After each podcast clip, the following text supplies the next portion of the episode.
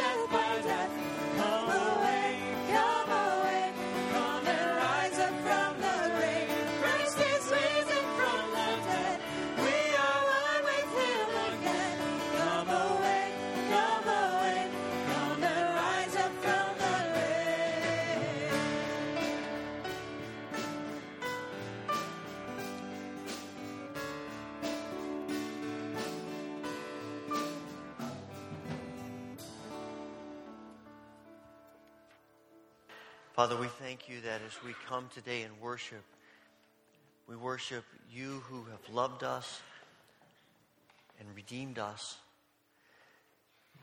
and promised us life through the risen Christ.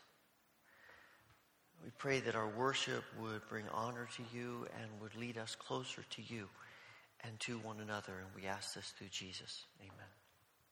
Share a word of greeting with others in worship today.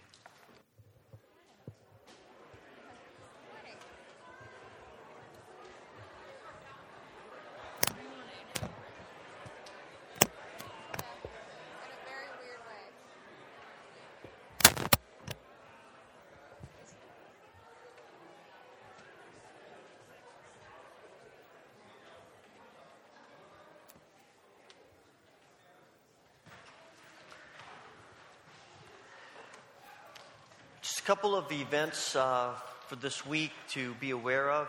Uh, Wednesday night, uh, we are hosting a district prayer event. Begins at 7 o'clock uh, here in the sanctuary. We will have our regular children's ministries will be going on as well, but for those of you who may not be a part of that, uh, we invite you to be a part of this prayer gathering here at 7, and you see information in the bulletin about that. And then also Thursday, uh, again, we'll be setting aside Thursday as a day of prayer.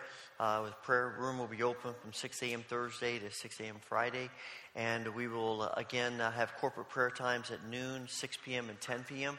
And these have been some great times together, sharing communion, uh, praying together, thinking about the, uh, the passion of Christ in those last hours. And we hope that uh, you'll join us for one of those times on this Thursday, as well as the opportunity to pr- pray in the prayer room. The ushers are going to come and assist us as we take our offering this morning.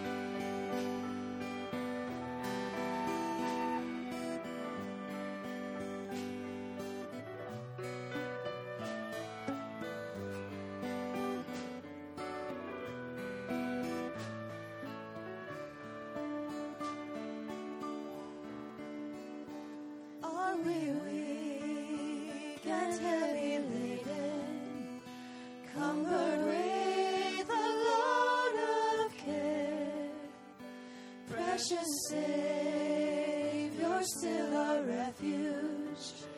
Take it to the Lord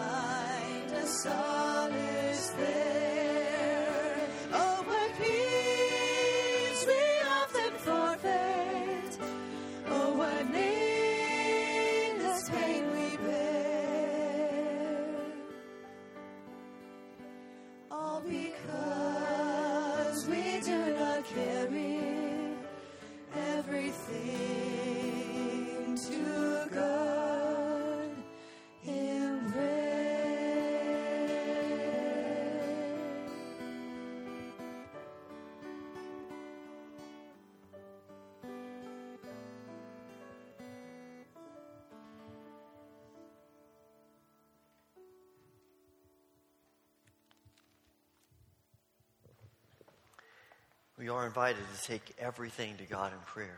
And as we pray together this morning, the altar is open. If you'd like to use it as a place where you offer your prayers, please come and join me.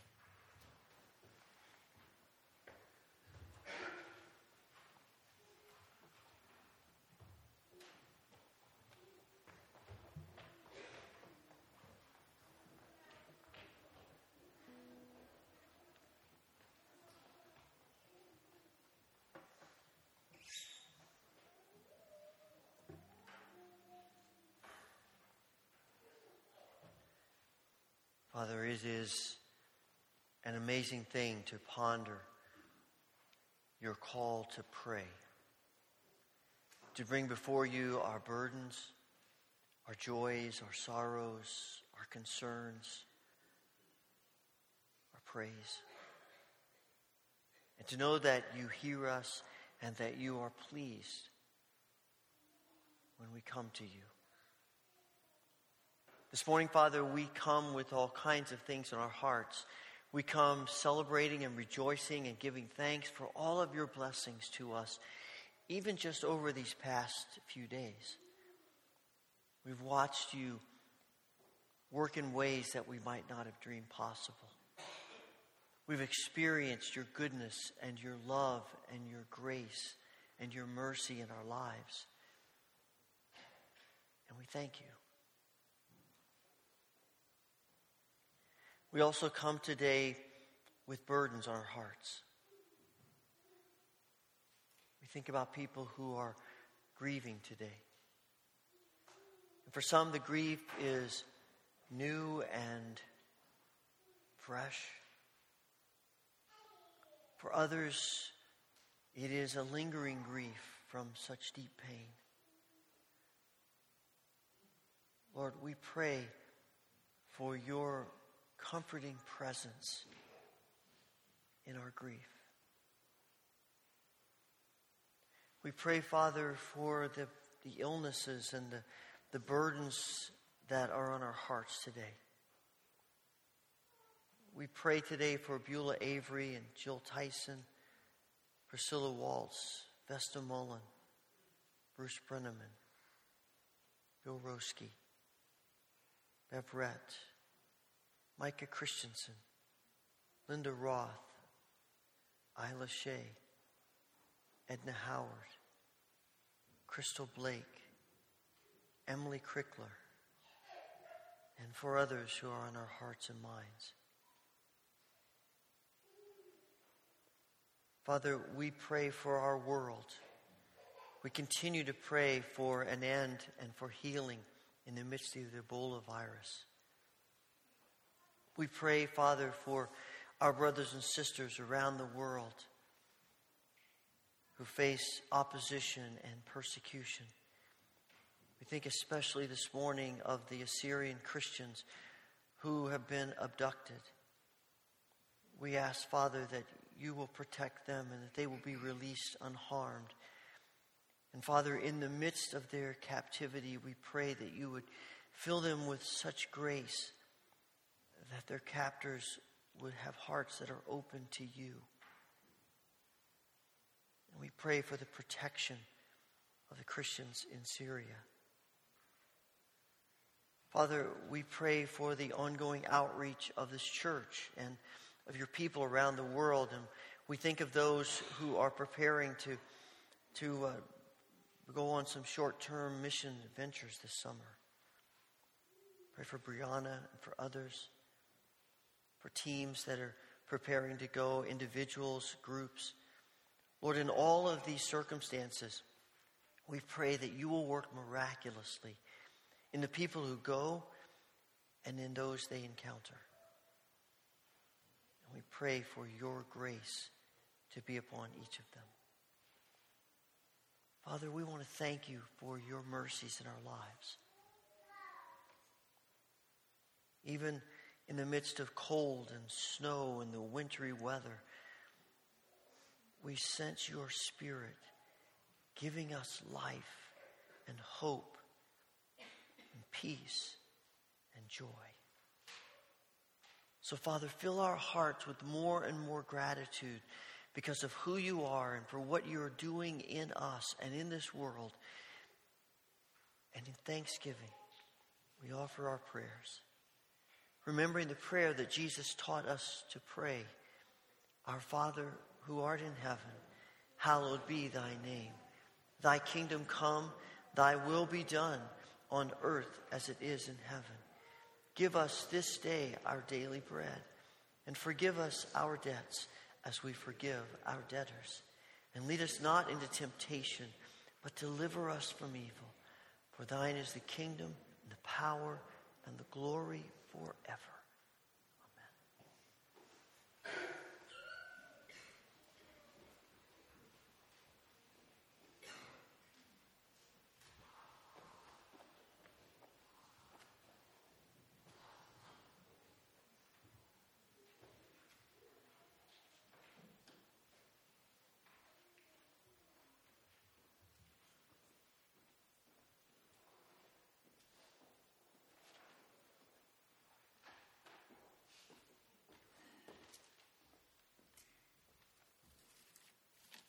She said, No, I'm going to read the Bible. Um, after the reading of the scripture today, children will be for, dismissed for children's church. There is no junior church today. Uh, will you please stand for the reading of the gospel? It's Mark 14, verses 32 through 42. They went to a place called Gethsemane, and Jesus said to his disciples, Sit here while I pray. He took Peter, James, and John along with him, and he began to be deeply distressed and troubled. My soul is overwhelmed with sorrow to the point of death, he said to them. Stay here and keep watch. Going a little farther, he went, he fell to the ground and prayed that if possible the hour might pass away from him. Abba, Father, he said, everything is possible for you. Take this cup from me. Yet not what I will, but you will. Then he returned to his disciples and found them sleeping. Simon, he said to Peter, Are you asleep? Couldn't you keep watch for one hour? Watch and pray so that you will not fall into temptation. The spirit is willing, but the flesh is weak. Once more he went away and prayed at the same thing. He came back. He again found them sleeping because their eyes were heavy. They did not know what to say to him. Returning the third time, he said to them, Are you still sleeping and resting? Enough. The hour has come. Look, the Son of Man is delivered into the hands of sinners. Rise, let us go. Here comes my betrayer. This is the word of the Lord.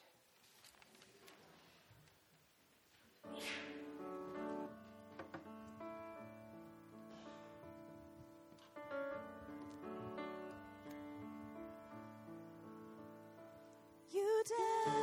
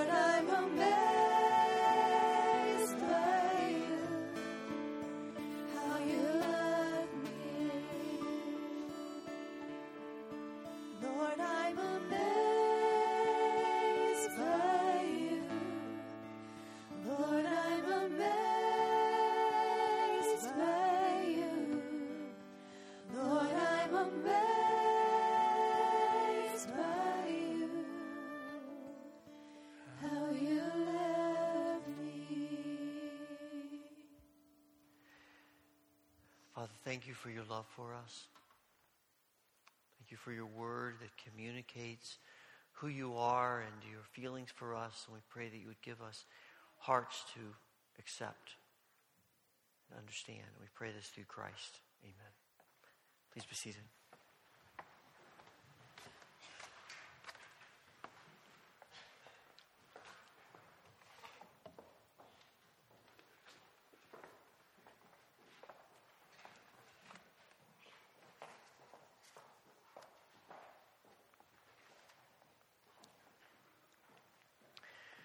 What comes to your mind when you think about God? When you hear the, when you hear the name God, what, what image comes to your mind? I, I think there are, there are images that come to our minds when we hear the name God that we probably don't think all that much about. They just appear. And, and we, we have different visions, we have different ideas, we have different images of God. And what I'm discovering is that our view of God probably has more to do with how we pray than we realize. And how we pray has more to do with our view of God than we realize. In fact, I'm coming to the conclusion that our prayers might well be the most accurate revelation of what we think about when we think of God. How we pray, what we pray, what, what, what is at the heart of our prayers reveals what we think about God. And that's why when we look at this passage of Scripture that we've seen this morning, and we find Jesus in prayer, Jesus who, who understands of God in a way that none of us really can, we, we see Jesus in prayer. And the image of God that comes to him that he talks about, two words Abba, Father. Scholars talk about um, this word Abba. It seems as though maybe it originates in um, baby talk. You know, dada, mama. You know, it just it's it's a, it's some of the first sounds that a baby makes. And and it is it seems to come out of, of that idea and therefore sometimes it is translated daddy. Now quite frankly when we hear that and we think of jesus saying daddy it feels a little bit awkward to us. I suspect if some of us if we stood in pr- prayer today and we we prayed out loud and we began our prayers with daddy it might make us feel just a little bit uncomfortable. It feels just a little bit too intimate. Maybe a little too casual, too close. I think that's certainly how, how the, the people of Israel feel about God. I mean, they, they have been raised with this mindset of Yahweh, who is other than them. And they have this, this such a fear of, the, uh, of God and, and a sense of awe of God that they don't even pronounce his name. They find other ways to talk about him. And now, to, for Jesus to say, one of the ways that we approach God, one of the ways that we address God, is to use this intimate term, Abba. It's too uncomfortable you can understand why they would have difficulty with that. We have difficulty with that. We put it into our own language. And yet, here is Jesus in the garden at this crisis moment, knowing that the cross is lingering ahead of him and all that that entails. And in his prayer, he says, Abba, Father.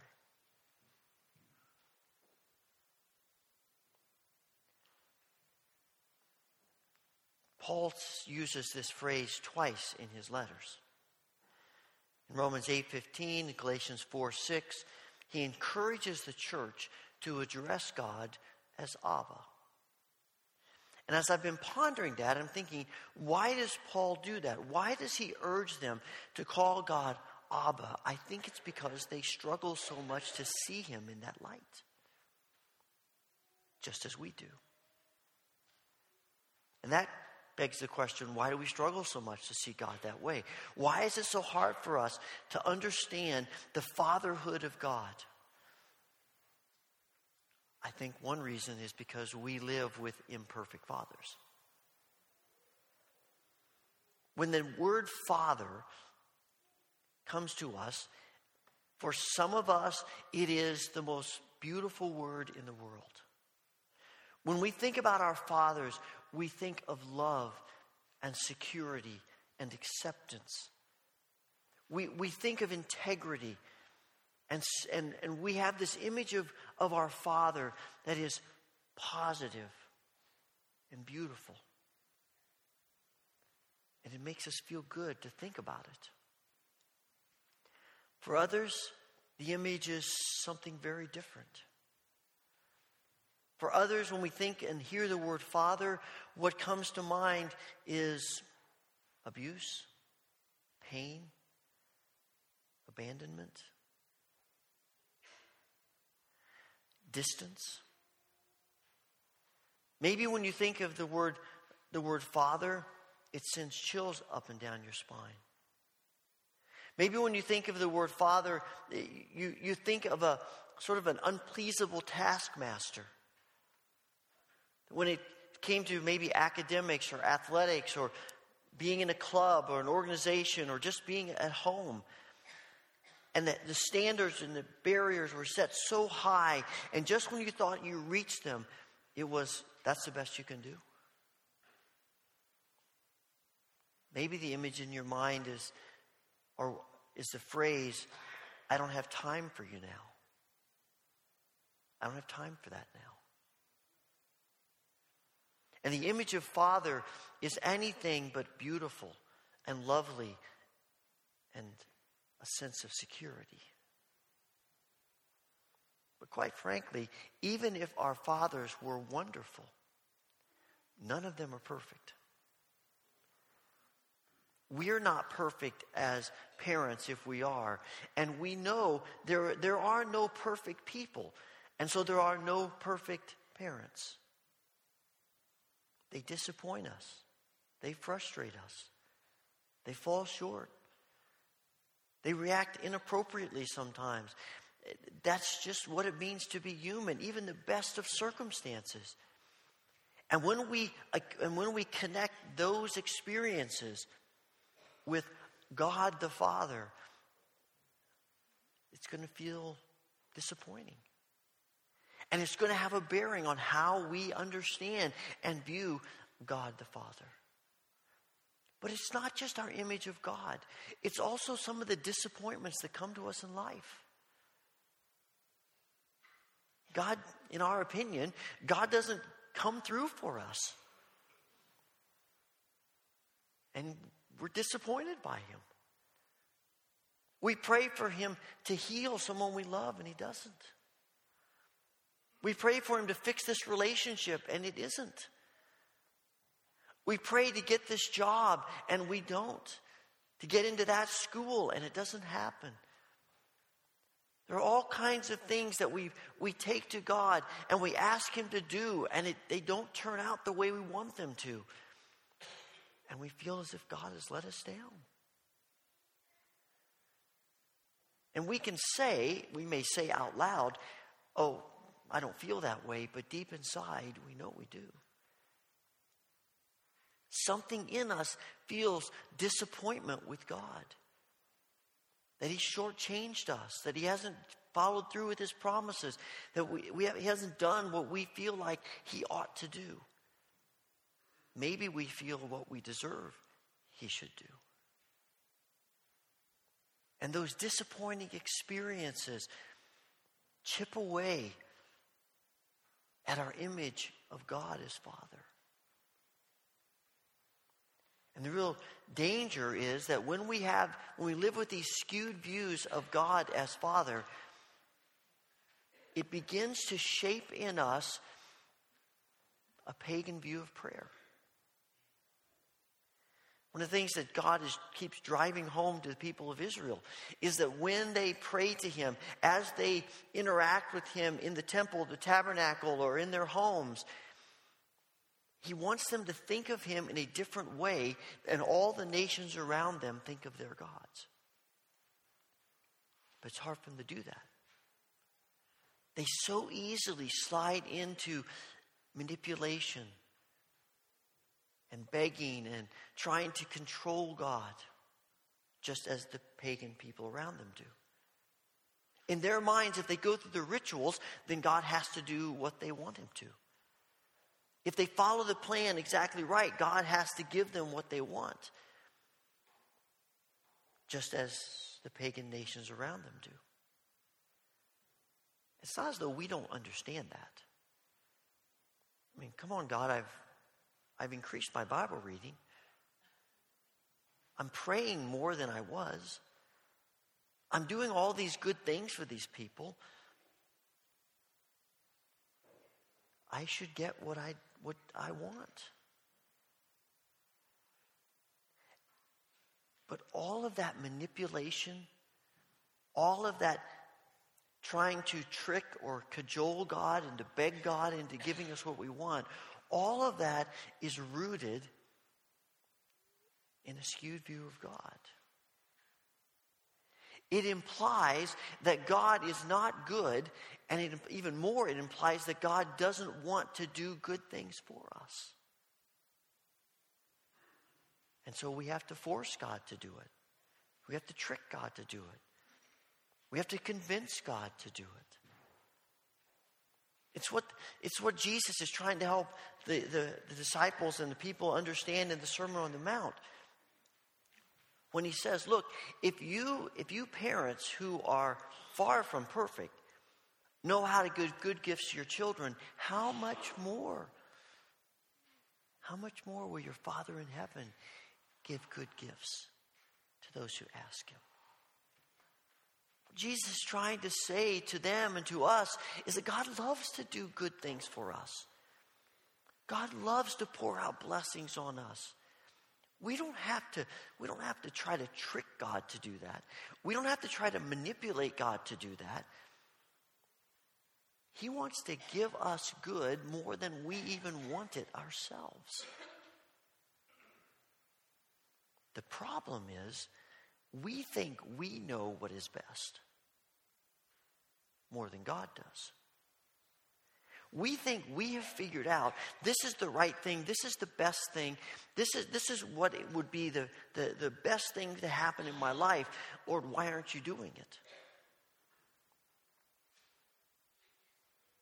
If you think back to when you were a child, or some of you as children, you know, it's hard to understand the big picture that adults want to uh, give us. We want to just, you know, stay up all night, do whatever we want, eat whatever we want, go wherever we want. And we get really irritated with our parents when they won't let us. And what's the most common thing we think? They don't love us, they're against us, they're just trying to control us.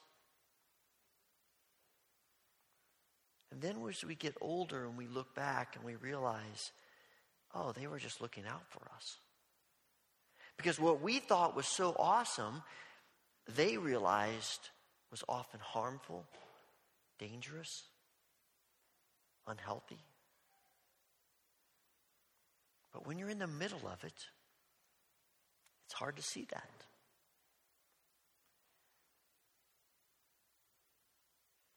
But it is the message that God is trying to communicate through the centuries that even though we think we know best, He really does. And even the times when we question whether he is this loving father that he proclaims to be. He is.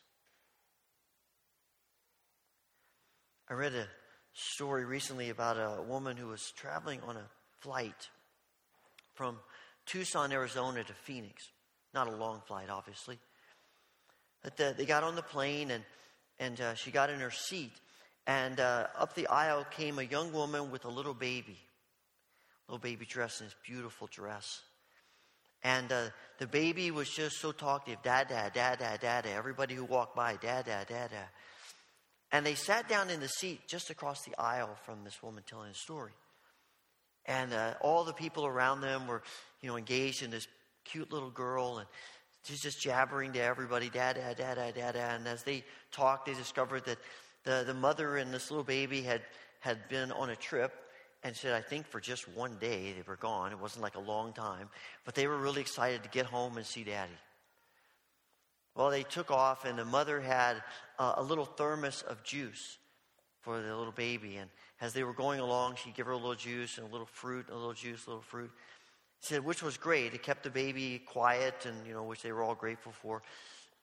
But the problem was, she said, it was one of the most, one of the rockiest flights she's ever been on.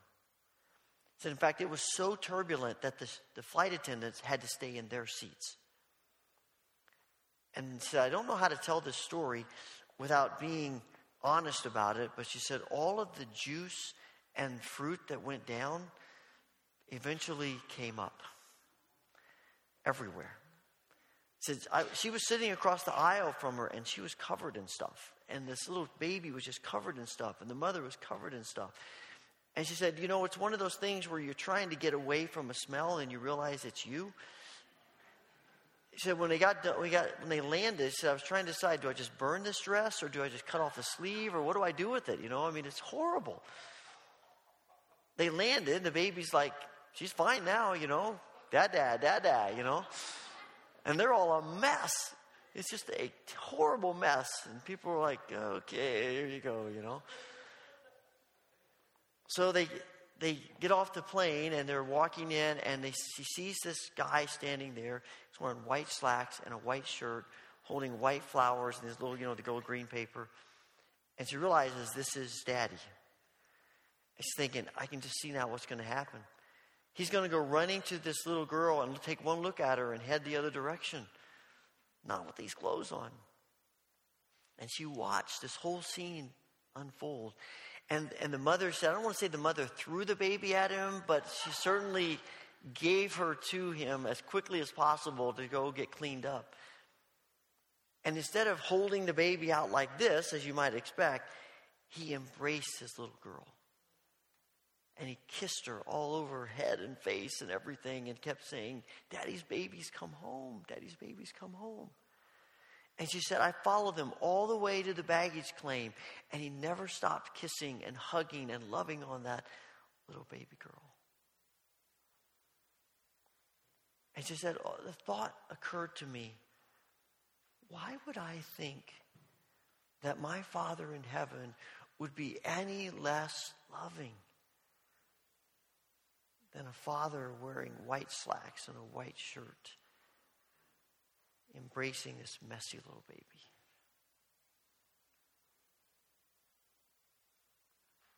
And yet we struggle. I think one of the reasons we wrestle with this is that uh, our, our view of God has been has been has shifted even through the centuries. The center, the focus of who God is. Dennis Kinlaw says that in the first three centuries of the church, the, the real focus of God's nature was as loving Father. It was, it was as God, it was God as Father, which is why the creed begins, I believe in God the Father. And everything that God did and everything else that God is comes out of God as Father. But through the centuries, uh, we began to, to see God more in legal terms rather than family terms. And we began to understand God more as a judge pronouncing sentences on people rather than a father treating us as children. And, and eventually, we, we totally we lost a lot of that center point of who God is. He goes on to say that you know, the real, the, the first characteristic of God is not sovereignty. As important as that is, and as true as it is that God is sovereign, the first central characteristic of God is not sovereignty, it's love. He says God only needs to be sovereign when He creates things to be sovereign over. But God has always been love because that's how the Trinity relates to each other in love. And the love of God is the center point of who He is his nature, his character, and everything else, as important as it is, flows out of that nature and character of love. And the love defines all the other characteristics of who God is. And I think that at the heart of what Jesus prays here is loving Father, Abba, Father. This is the only time that we have a record of Jesus using this term for God. He may have used it other times, but it's not recorded. This is the only time. And it seems significant to me that it's in this moment of extreme crisis, in this moment of the as the weight of all that is about to happen comes upon him. As we talked last week, as Jesus is in the middle of the battle about what he's going to do in this moment. His prayer isn't sovereign God. It is Abba, Father. In that moment of deepest need, in that moment of greatest crisis, it is loving Father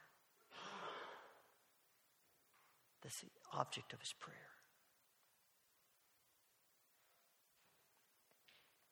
And in the season of Lent, as we think about what Jesus has done for us, as we think about our own struggles and our burdens and, and our sins and all the things of life that, that might cause us to put distance between us and God.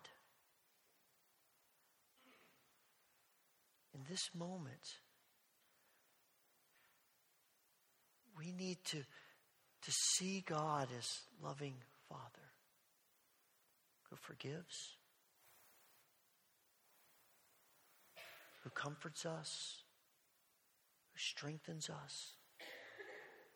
Even he may need to, to discipline us. It's because he is loving Abba, Father.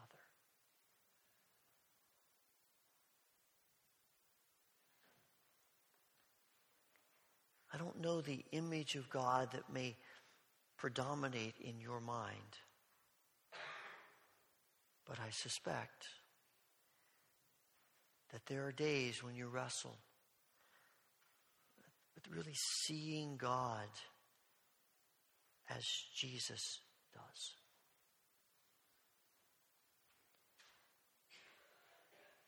I want to encourage you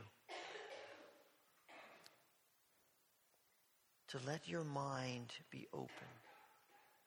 Let your heart be open to God who is loving Father. He is good and merciful and full of compassion patient and kind. And He is for us. And if we love to give good gifts to our children, then we are so valuable. How much more? Abba, Father.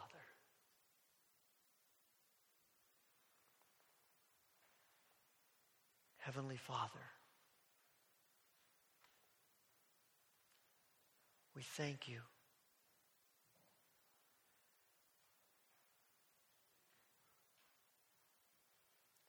We thank you that you are indeed loving Father. Father, we pray that you will heal our distorted, skewed views of you. Help us to, to embrace a childlike trust of you.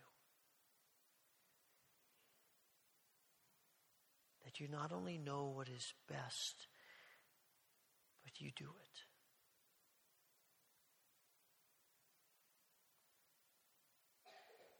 Give us grace to see you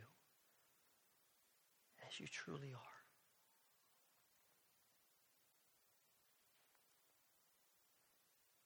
And we ask this through Christ. Amen.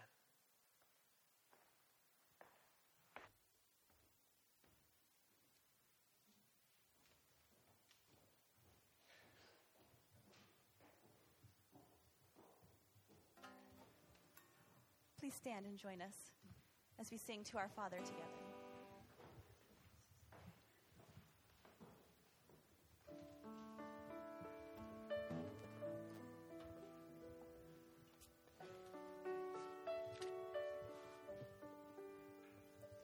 What a friend we have in Jesus, all our sins